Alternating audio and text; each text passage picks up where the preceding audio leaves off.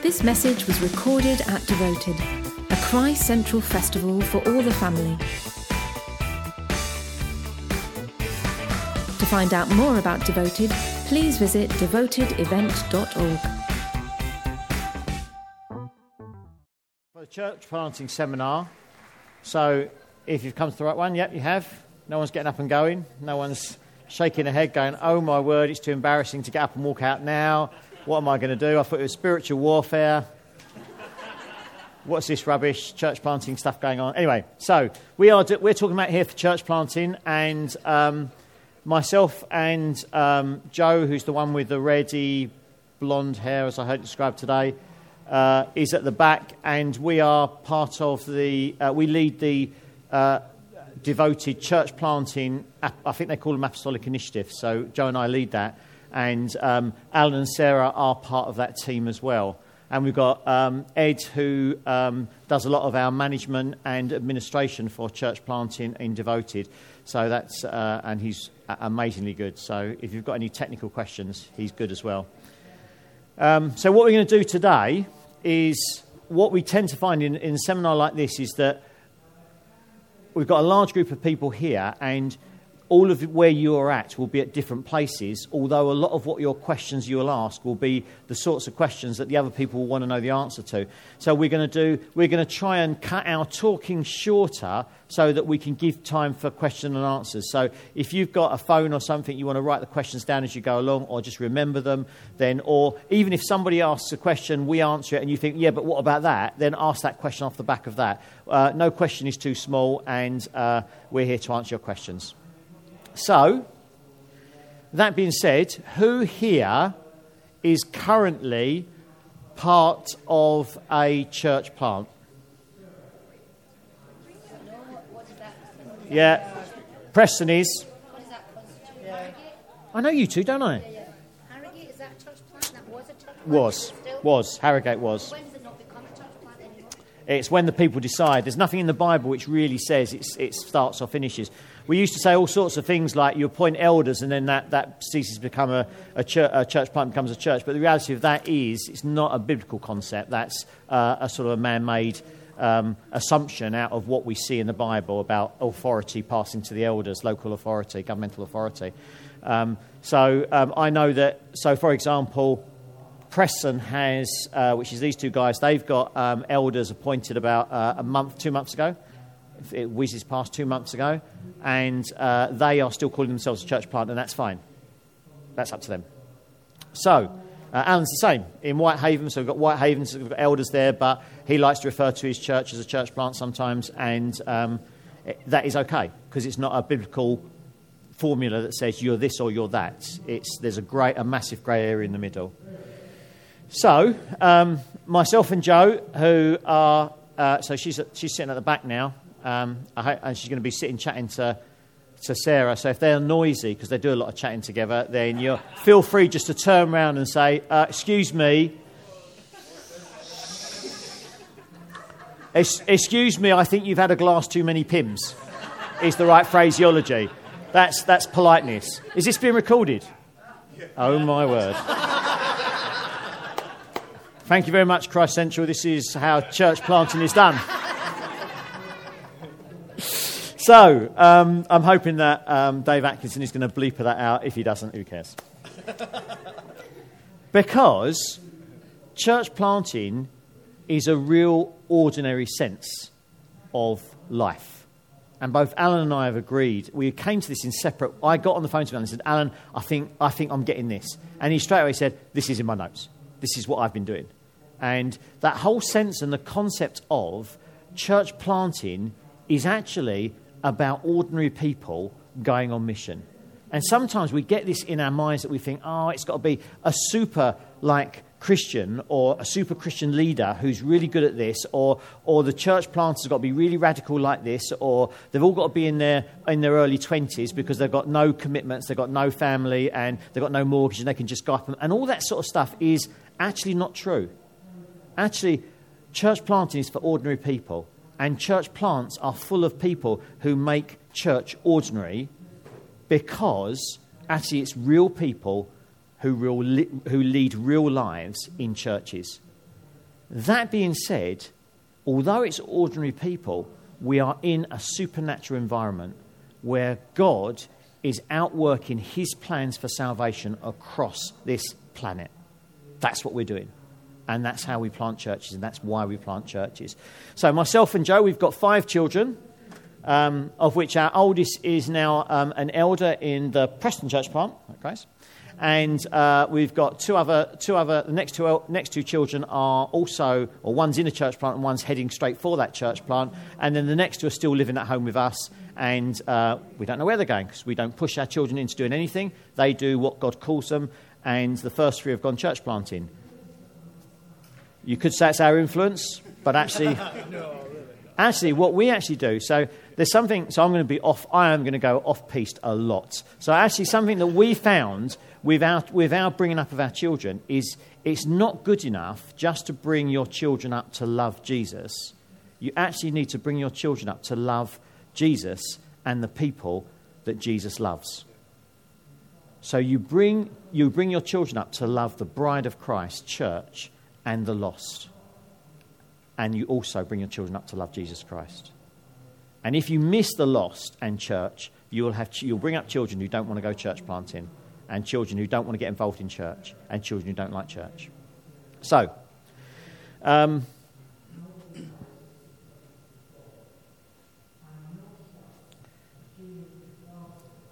I think that one of the really key things for, for myself and, and Joe is that we've always felt that everybody who is a Christian is a church planter.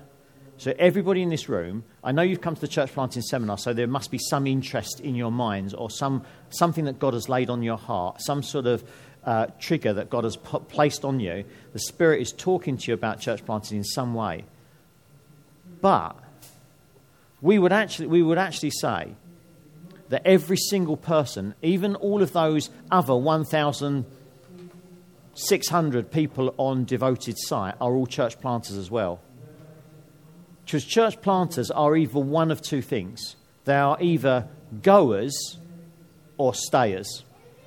They're people who are sent or they're people who stay in the church, but they are all church planters. Some go and plant the church, the others plant the church by supporting the ones who have been sent out. But everybody, everybody is a church planter. But for you guys, what I'm really hoping is that you're at the coalface the place where it's really exciting, the place where it's really hard, the place where, it's re- where you're really actually saying, Do you know what? I, I cannot take one step further unless everything that I do is based on Jesus Christ. That the Holy Spirit wakes me up in the morning, He picks me up, and He, he brings me into doing the next thing to do with this church plant. And that's for everybody in a church plant. It's not just church plant leadership. Everybody who goes church planting will struggle at some point. It is a very difficult thing to do, but God calls us to it. There's this scripture, which is one of my favourites, in Ephesians. It's my favourite letter, because I'm reading it. If I was reading Romans, that would be my favourite letter. Because I love them all. But this is Ephesians, right?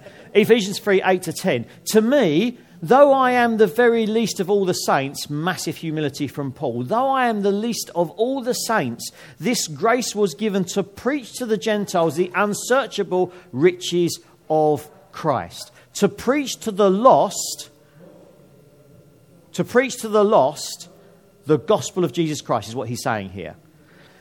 This grace was given to preach to the Gentiles the unsearchable riches of Christ and to bring to light for everyone what is the plain what is the plan of the mystery hidden for ages in God, who created all things so that through the church the manifold wisdom of God might be made known to the rulers and authorities in the heavenly places. It's absolute gold dust, this stuff. And this is why we plant churches. We plant churches to see people saved.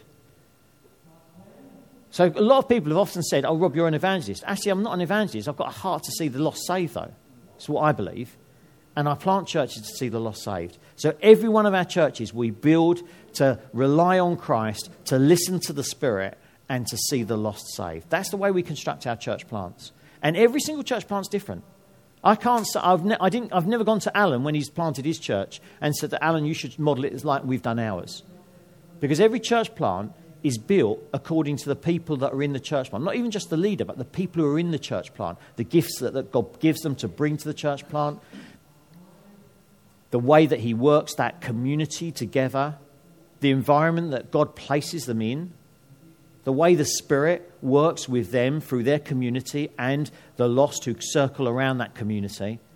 It's different in every single place. And every single church plant moves and works in a different way. But they're all achieving the same thing building the bride of Christ, a church where people love each other with the love of Jesus Christ, where they preach the gospel, where people are saved.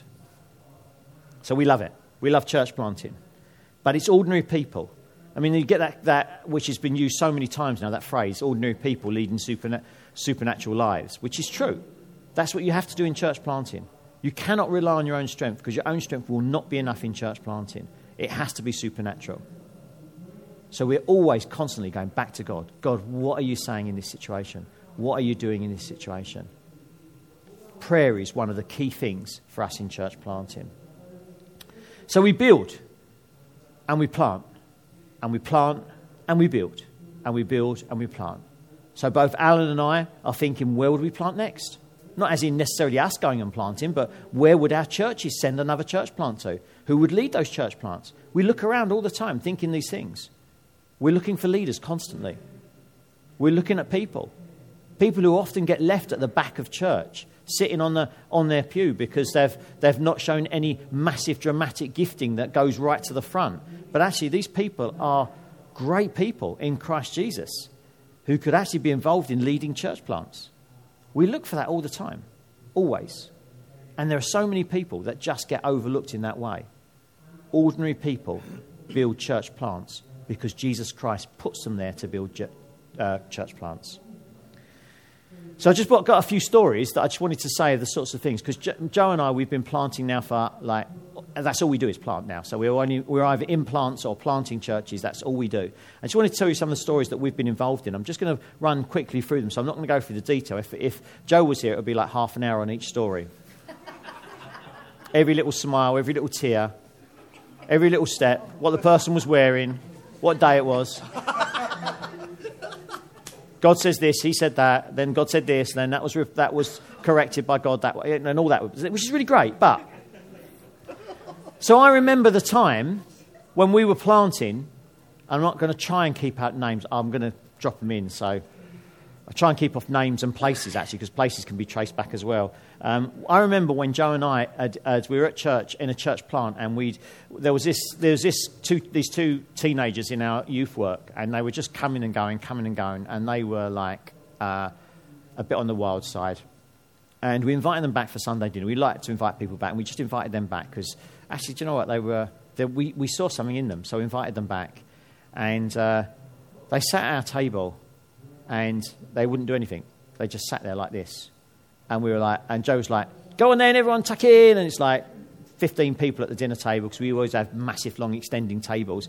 And, um, and then they're not doing anything. I'm like, go on, go on, help yourself, help yourself. Why, why, don't, why don't you help yourself? And it, was the, it came to light. It was the first time they'd ever had a meal sitting at a dinner table.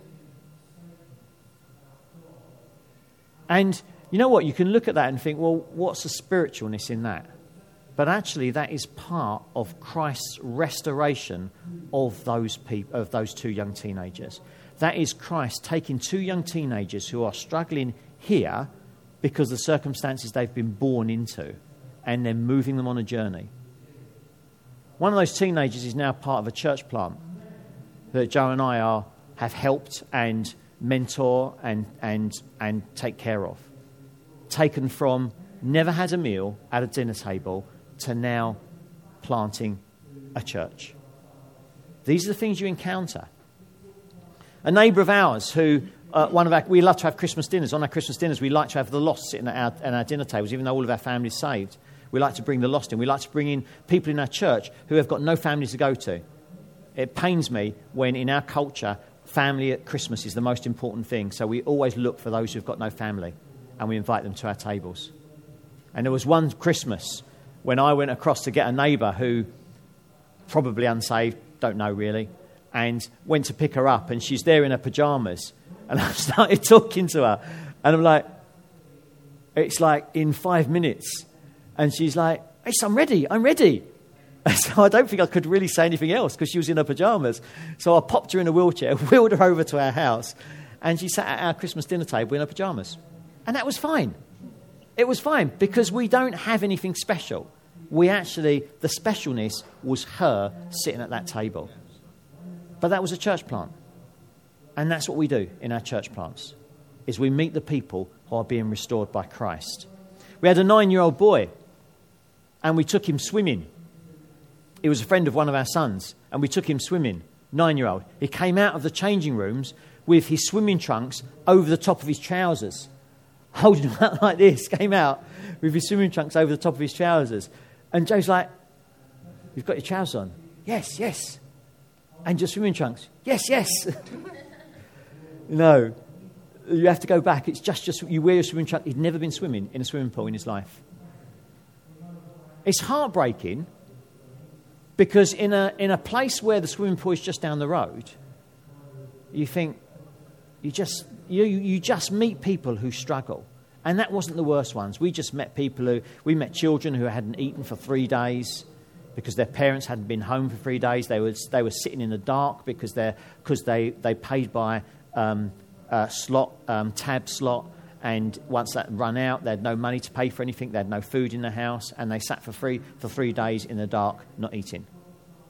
And this something was something that we encountered in church planting on a regular basis. And we just take people on a journey out of that into something which is so shiny in Christ Jesus. Absolutely amazing. We were sitting, we were sitting in our living room one day, no, one night, and it got to about 12 o'clock, and we were chatting to one of our friends. Um, probably having a, a glass of wine, and this knock came at our door, and we're like, 12 o'clock? Who knocks on our door at 12? And it was all about. So the, the, it like took five minutes for the, for the conversation to go on why, who, at 12 o'clock. And so I went to the door, and it was this young girl, and she was crying. So I quickly called Joe, and uh, it was a, a girl who we knew who was looking for a safe place. She was about 18 and her auntie was pushing her to go for, with her first client in prostitution for, so that her auntie could feed her habit of drug taking. And she was desperate not to be dragged into the same place that her mum, her auntie, and other members of her family have been dragged into to feed drug habits. And do you know what? Sometimes when you're church planting, you get put in places like this, and God gives a place of refuge, which is His place of refuge. Not because it's His house and it's a holy house, but because His people live in there. And because His people live in there, they have a heart of Christ who loves those who are struggling, who have got nowhere else to go. But then in church planting, there's, the, there's other stuff that goes on as well. There's the salvations, and we see lots of salvations for our churches. Do you know what? If, if, it, if it if we could count the number of salvations that took place in the church plants since we'd started, we'd be prideful because it's been fantastic to see that many. Whereas I know if I was stuck in one church, I would be beholden to how many people that were saved in that one church. But we plant and we look to plant again. We plant again. Each plant is another place where the gospel's being preached. Each type place is another place where people are being saved, and that is adding to the kingdom at a phenomenally fast rate compared to all of us sitting in the back of our churches and staying there. The restorations, you've heard some of those already. And some of those restorations have been phenomenal. People who have come to us and even today would say to us, Do you know what? If I hadn't been restored, all of my friends I knew at that time are either dead or in jail. But then there are the ones that didn't get rest- restored or they did get restored, but in a way that's not you weren't ready for. So I remember leading someone through to Christ. Two months later, he'd walked straight into a prison, uh, sorry, into a police station, and uh, given himself over, to the police because of his newfound Christianity. Felt that he had to confess his sin, the sins that he'd been involved in, which of course I would agree with totally. Went straight into the police station, eight years in, uh, went straight to straight to jail, eight years in prison for, for the things he did in the past. We didn't even know he was wanted by the police, but he was on the run. But he hadn't said that at the time. But once he gave himself to Christ, he wanted to have the whole slate clean. And he wanted to pay his dues back to, to the world as well. It was just fantastic stuff. But also hard, because the restorations might not look the way you thought they were going to be. The healings, amazing healings, MS, cancer. One of my close friends who's uh, had an eyesight condition where his eyesight was closing and closing and closing with black edges around the eye. And they said, This is terminal, it never gets cured, you have had it, you will be blind within such and such a period. Today, you can see perfectly. Healed. Went down the front in a church, normal church, Kendal Church it was, went down the front on a normal Sunday healing, got prayed for. Rob, I think my eyes are healed. I'm like, Eric, are you sure? Are you sure? Healed. I don't mind telling that one. Telling his name. He'll be happy if he was here to say it. Then, but you know what? Every church plant we've been in has been for ordinary people. And Christ called ordinary people to build his church. Right from day one, those 12 disciples were ordinary people. Ed, do you want to come up? 12 people are ordinary people. But at the same time, we actually quite like to train our church planters and let them know what, what, what they're going to experience. So we run, and this is an advert. So click to finish my introduction and go straight to advert mode. We run a church planting course, which is um, cutting edge technology uh, for Christ Central. And I'll leave it to Ed to explain it and then fill in the gaps afterwards. Yeah, yeah, cutting edge. Uh, so, yeah, we run the Church Planting Academy e course for those of you who are interested or even just want to know more about church planting. And essentially, uh, the way it works is it runs on a Sunday evening, and it's the first Sunday evening of every month starting October. And I think we will go for the October launch because I think we've got enough uh, hubs. And on hubs, what we do is we uh, have space for 12 locations. Uh, where people can either do it as just as a small little group of three or four, or they can invite whoever it is they want in, like their church plant, and they can connect with all the other church plants that, or the hubs that are on the course.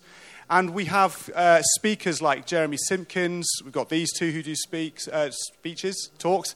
Uh, we've got. Um, uh, we've got Graham Pyman and a lot of these different people who spend 40 or so minutes doing really, really good teaching about how to church plant, about what church leadership looks like, how to grow church, what is community. And then in the second half, what we do is we have church plants that are already live and operational, and they, they Skype in with us and they uh, give uh, like a, an analogy or kind of a story of the good, the bad, and the ugly uh, of what's happening in their church plant. We don't, uh, we don't sugarcoat anything in church planting. Sometimes it's difficult, and these church plant leaders will tell you the, some of their difficulties, but also there's obviously really good stuff as well. And the, the beauty of this course is that it's not just. Um, if you're not if you're in this room and you're thinking oh i'm not ready to church plant for another five six seven years or so um, the beauty of this course is that there's a lot of leadership lessons in it uh, that you can take to the churches that you're already in. How, like small group leaders will really benefit from this sort of course. And I, I administrate the course, but I've been on the course, and I, I know that me and my wife, we are involved in leading a small group, and we've really benefited from the teaching that's been on that course as well. Uh, how to grow community, how to show people. Um, ordinary, how to be ordinary people with ordinary people and build them into something that is extraordinary. Um, so I really would recommend this. If you kind of want to know more, there are flyers that are going to be at the back, and I've also got some on me. And equally, even if you're just interested, we also have a monthly, can I plug this, a monthly newsletter? We do a monthly newsletter as well, we'll be doing a regular newsletter at the very least, starting in October. So I'd love to get some of your details, sign you up to that as well. But please come and see me at the end if you want to know more. Thanks very much, Ed. So you come to Devoted, you watch Jeremy up on the stage, and he does a preach, and you go home. You come, if, you, if you go on our e-course, he will speak into your house with, uh, with a talk, and then you get to ask him anything you want. And it doesn't have to be about his talk either. anything personal, ask him. We're really happy for that. And he's ready for it, so it's good. Okay, so I'm going to hand over to Alan now, who's going to do a bit more technical stuff on church planting and some more, experience, more of his experiences. So, Alan, over to you. So, we're planting churches on plenty. I've too much Pimm's. planting churches with pouring plenty of Pimm's. There you go. Oh my goodness. That was a mistake, wasn't it? I was really thirsty. Anyway, so my name's Alan. You're definitely going to scrub that bit off the tape. Um, so my name's Alan. Um, I'm from a place called Whitehaven, which is right up on the northwest coast of, um, of Cumbria. Uh, I was born there, raised there, uh, moved away for a, few years, lived uh, in a few different places, and then God called myself and my wife back, uh, back home, really, to, to plant a church in my hometown. So we've been there for about five and a half, actually a bit longer, but the church has been going for about five and a half years now. So, without further ado, we'll just crack on. Um, I, I think what inspires me about church planting uh, is the fact that actually it is about ordinary people. we could put extra, extraordinary uh, churches, uh, ordinary people who plant extraordinary churches, but actually it's ordinary people who do really strange, weird things. Because actually, I think in, in our churches, in Christianity in general, we can get quite comfortable, we can get quite safe in our church settings. You know, when we mention church planting, it's where everyone kind of then kind of ducks and dives under the seat. And of course, we're going to have worship now. And uh, if you like to stand, and you know, stay with me, Fred. Anyway, so um, so yeah, so so church planting can be like a really, really like an interesting response from lots of different people. Excuse me. So this story, there's a guy in America. I love this story um, because it, it, it's a crazy story, but it really actually inspires me when I think about church planting. There's a guy called Larry Walters. He's an American guy, and uh, he woke up one morning. He'd always dreamed of being a pilot, like an, air, an, air, an airline pilot. And uh, he woke up one morning with this crazy idea that he just wanted to strap himself into his lawn chair pop down to the local army surplus store, buy a load of like big, hot, you know, the kind of big helium filled balloons. They were huge.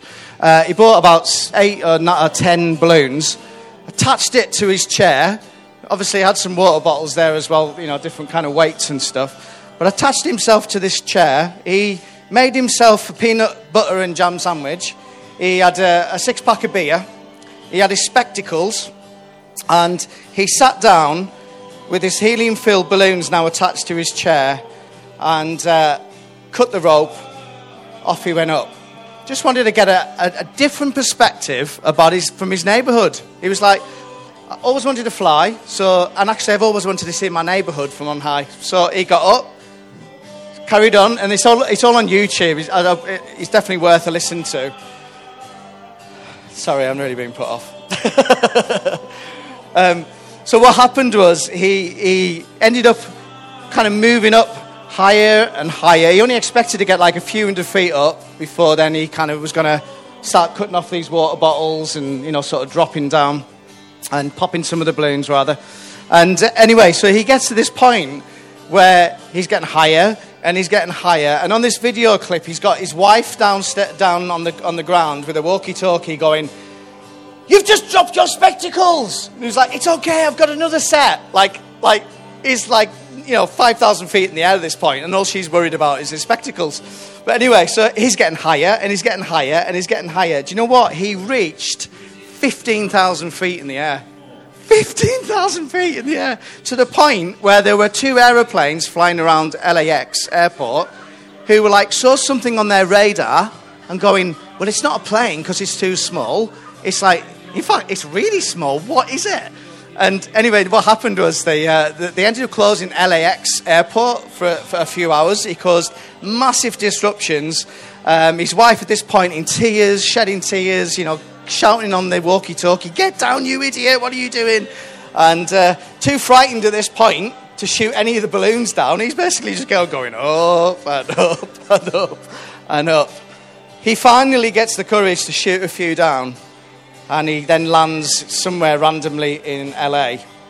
And obviously, the media get on board with this. The, the helicopters are all flying around, getting this, picking up the story of this, uh, of this, uh, this crazy guy in the air. But soon after he was uh, grounded, uh, he was cited by the police, obviously, for causing all this disruption. But he was completely surrounded by these reporters. And the reporters asked him three questions. He said, The first one, Were you scared?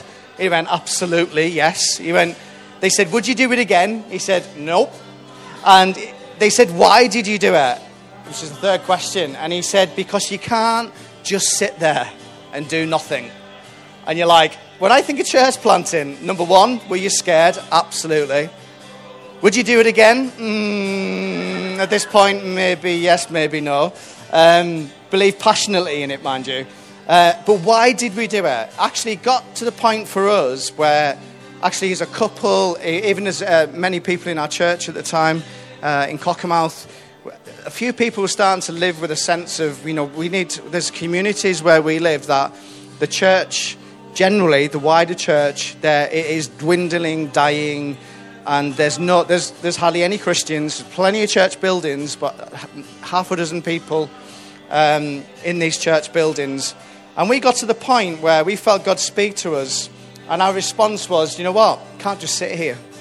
We can't just sit here and do nothing. So, as Rob's already said, church planting in the New Testament as well is all full of ordinary people who just couldn't sit there and do nothing. It's about ordinary people who knew from their own personal experience of Jesus that they had to do something that made the others respond.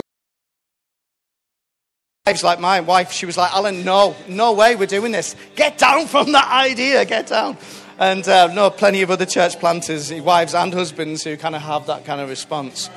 But actually, Jesus himself says uh, in Scripture that he says, Look, we're called, all of us as Christians, to go and make disciples. And often we can like landlock that thinking into a bit of an individual response. So, as individuals, we've just got to go and make disciples, which obviously is true, but it's a community response. We need to be community that make a discipleship of community too. I'm really sorry about this, by the way. Are you okay? Is it? Yeah, is that all right? Okay. So, my challenge for us in this seminar, like we would say to other churches, in fact, the church where I was an elder in Cockermouth, we kind of asked this question first as elders, but also to the church. And that was do we have the luxury of saying no to what Jesus calls us to? If Jesus came and died on a cross, we hear the gospel so many times, don't we? And we can't just let the gospel and the basics of the gospel go over our heads because actually the gospel is central to why we plant, plant churches. And we don't have the luxury of saying no to Jesus when he saved us, called us. Rob's already said it to our amazing purpose and amazing calling to be involved in, in actually establishing his church on earth, whether that's somewhere local, whether that's another nation. Um, we just don't have the privilege, I don't think. And actually, my wife, um, I felt God speak to me about planting uh, into Whitehaven. I felt him speak really clearly. He said, Alan, will you go home? Will you go back to your hometown and plant a church? For Sarah, it was more like, do you know what? We can't just sit here and do nothing. It was just a different kind of calling, different response, different reaction. So I think saving the lost and making disciples is not this individual pursuit. The New Testament is filled with corporate verses about how we love, how we care, how we reach, how we grow in the good of the gospel together. Church planting is all about that. Uh, Paul is really clear in 1 Corinthians 9, where he says, Though I am free and belong to no one, I've made myself a slave to everyone to win as many as possible. To the Jews, I've become like a Jew to win the Jews. To those under the law, I became like one under the law, though I am myself not under the law, as to win those under the law. To those not having the law, I became like one not having the law, though I am not free from God's law, but under Christ's law, as to win those not having the law. To the weak, I became weak to win the weak. I've become all things to all people, so that all possible means I might save some. I do all this for the sake of the gospel, no other reason. For the sake of the gospel, that I may share in its blessings. I love Paul's heart here, and actually later in 1, in 1 Corinthians 11, he then says, So, church, be imitators of me, just as I also imitate Christ. So, what Paul's saying there, we could say, yeah, well, that was for Paul. That was for the special apostle, you know, the great apostle, if you want to call it, other than Jesus, that is. You know, the next second best apostle. Um, it's just for him. He was talking about himself. This is his heart, his desire. But literally, two chapters on, he's saying, and he does this to all the churches. He's like, look, imitate, imitate me as I'm imitating Christ. So, Paul's heart is that he's trying to get the church on board with, look, we're here to win people and actually as many or as old as we can, like the stories Rob talked about, about winning his neighbours and, and, and those around him, in order to save some. And I think this is certainly my heart and my passion for church planting. Um, but Paul's passion was really, really clear that his heart was to win as many as possible in order to see some saved. Are you still with me? Is it, because I'm happy to kind of, yeah, okay. So I just want to kind of sort of finish in a second by, uh, by the way, if my, my, wife was talking, she'd be more like Rob. She would have just said it in five minutes. Um, I'm a bit more like Joe, but that's okay, yeah. okay, so let me just, as Rob has already said, church planting is not just for apostles, it's not just for elders, it's not for those people who we might think are crazy evangelists. In fact, as we've planted a church, We've needed every single gift that Jesus, as that the Holy Spirit gives to his church. We've needed older people, we've needed younger people, we've needed people in between, we've needed pastoral people, we've needed gifts of helps and gifts of serving, you name it, we've needed it. Sometimes, again, we, yeah, you know, let's get this guy over here because he's a great prophet, and I'm not saying we don't have prophets. And, you know, great evangelists, I'm not saying that we don't have evangelists, but you know what? There are a shed load of giftings in Scripture that we need together in order to plant really good, loving churches. So, what's Paul passionate for? We know we've just said it about winning and seeing people saved. Um, I love what Acts 1 8. Again, it kind of is, is, is, another commission of Jesus. It kind of flows out of Matthew 28, 28. And he says, you know, you're going to be my witnesses, firstly, to Jerusalem. And I think often we can skip our Jerusalem. So I've, I've said before that, you know, we, we were called back to, to actually start a church in my hometown. I grew up there, spent like 20, 25, 24 years growing up in a church. So that was quite interesting, going to start a new one and all my old Christian friends saying, well, what's the matter with our church? It's like, nothing's the matter with your church. And actually, what we did in the end, we kind of looked at all the churches in Whitehaven, some of the buildings that were empty, some of the churches that existed. And actually, to my fright and shock, and the answer I gave a lot of ministers and people who asked that question, why can't you just come and be part of another church? And I said, if we get all these churches filled with people, you know, we're talking about a town of, with, with an area of around about 40,000 people, we're literally going to fill 1,200 church, like spaces in churches. That's it. It's like 40,000 people plus other towns, plus other towns, plus other towns. You know, it's not a big place, you know, compared to cities and other areas in the UK. But for us in Cumbria, we live in quite a significant place where we have access of like up to about 100,000 people that will do church, they'll travel, you know, and connect into different places. So we were kind of like, we, we, we, for, for, me going back there, it was like, you know, Alan, you've got to go back to your Jerusalem. You, gotta, you kind of got to go back to that kind of heartbeat again because growing up, I was, I was a terrible Christian. I made a lot of mistakes. Um, I got plenty of nicknames, uh, a, quite a big reputation of uh, not being very good with the ladies and all the rest of it. So, uh, so going back there, memories, all the things that I'd done wrong, all that kind of stuff, they were really big things. And um, I kind of, I kind of look into Acts 1.8 and I think how the, the disciples would have felt when Jesus said, so you're going to first call from Jerusalem. And when we think of the disciples in Jerusalem, we're talking about a bunch of people who were afraid. We're talking about a bunch of guys who had rejected Jesus, ignored him, you know, who had, you know, hid away in fear, you know, they'd abandoned Jesus. You know, they, they were guys that, you know, they weren't, I mean, they weren't even ordinary, they were worse than ordinary. they were actually tremendous failures. And I think one of the things that shocked me growing, uh, when God called us to plant this church, it was my first response. I said, I can't do that, Lord. You know what I've done in my life. You know I'm an absolute failure. And, and he's like response of grace and mercy and con- constant talking to me.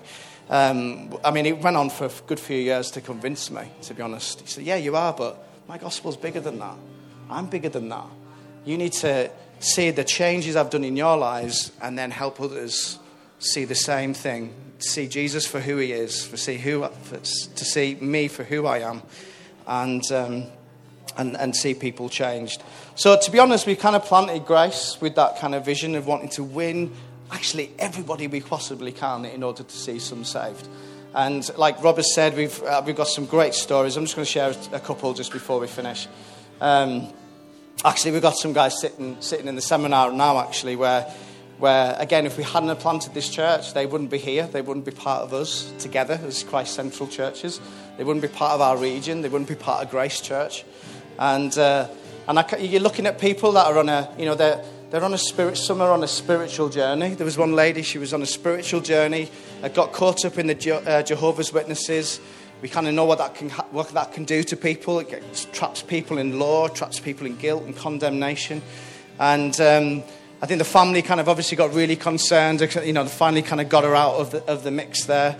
And then she come across our website and came, came to Grace Church one Sunday and, uh, the, the, and loved it. She said, I feel so welcome here and then told me, but my mum's coming next week because she's going to make sure you're not a cult. And my mum grew up as a Catholic, um, a very, you know, kind of regular attend, you know, you're born Catholic, aren't you? So you're kind of, you're in there, you're part, you're part of it. And she came to check us out, really, and kind of give me probably, probably a little bit of a mouthful, as West Cumbrians kind of like to do from time to time. They like to say it how it is. And uh, so she came, to, she came to, to the church meeting this Sunday morning, and then she went, I love it here. I absolutely love it. And then the week after, uh, they came back, and then the week after that, they came back. And literally three weeks after mum was coming to the church, she came up and she went, Do you do funerals? and I went, Oh, but you've only just arrived. oh, please don't give me bad news, Carol. You know, we love you to bits. And she was like, No, no, no, no, no, no. You, you, you don't get it. I'm now excommunicated from the church that I've been part of all my life, that my family's been part of all their life, and he goes back and he goes back and he goes back. If I die, I need to know that I've got a family who will do my funeral. I was like, oh, didn't oh, where's that one in the in the in the, man, oh, the, the pamphlet, church planting pamphlet? Questions, what questions you get asked when you church plant? You know, I've had my hairdresser got saved. It's like, I mean, I, I like I'm kind of, yeah, all right, I use just for men. All right, I'm just going to admit it. But anyway, I'm losing my hair. But one, literally, is just going to be the quick version. I, I went to go to the place I used to always get my hair cut as a kid in the, in the town that I grew up in. And literally, as I walked through, went to walk through the door, I felt God say, don't go in, go somewhere else. I was like, oh, on, I'm just going for my haircut. You know, I'm not a super spiritual guy in any way, shape, or form. So I'm like, no, I'm just going to go in. But literally, I just felt like I just like I couldn't like go in. You know, God was stopping me from doing it. Anyway, I did about three laps of the town. We have in Whitehaven, it's famous for hairdressers and pubs. So, uh, pub, hairdresser, pub, hairdresser, pub, hairdressers. So literally, I went around the town like three times, and then I kind of just felt led up one road, and I saw this hairdresser's uh, there, and I just felt God say, right, go there go for my haircut, cut the long story short, get chatting with the, with the lady. A few weeks later, she starts coming along to the church because her family had actually been waiting for Grace Church to start. They'd heard it in the whole Christian rumour circle. And uh, they, they joined us. Their daughter then joined us. We had five generations of this one family in our church plant on launch day. And we had the privilege of seeing my hairdresser saved we had her daughter saved, but actually in a, another Christ Central church, uh, New Frontiers Church, and her 86 year old grandma uh, saved, and we baptized the whole lot of them about a year later. And for me, that's what church planting is all about. It's winning people, seeing people saved, and we should not get bored of it. We really shouldn't. We shouldn't go, oh, yeah, but, you know, it's a fad, it's a phase that we're all going to go through. Look, you might have heard all this stuff before that me and Rob have said about seeing people saved, that we've got to have a heart for the lost. Maybe it's because that's what the Bible says and there's nothing else to say on the matter. We've just got to keep constantly bringing it, okay?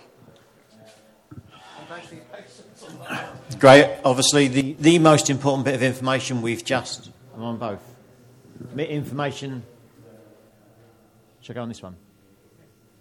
Most important information there for me is the fact that Alan has now finally, finally admitted that he uses uh, Just for Men.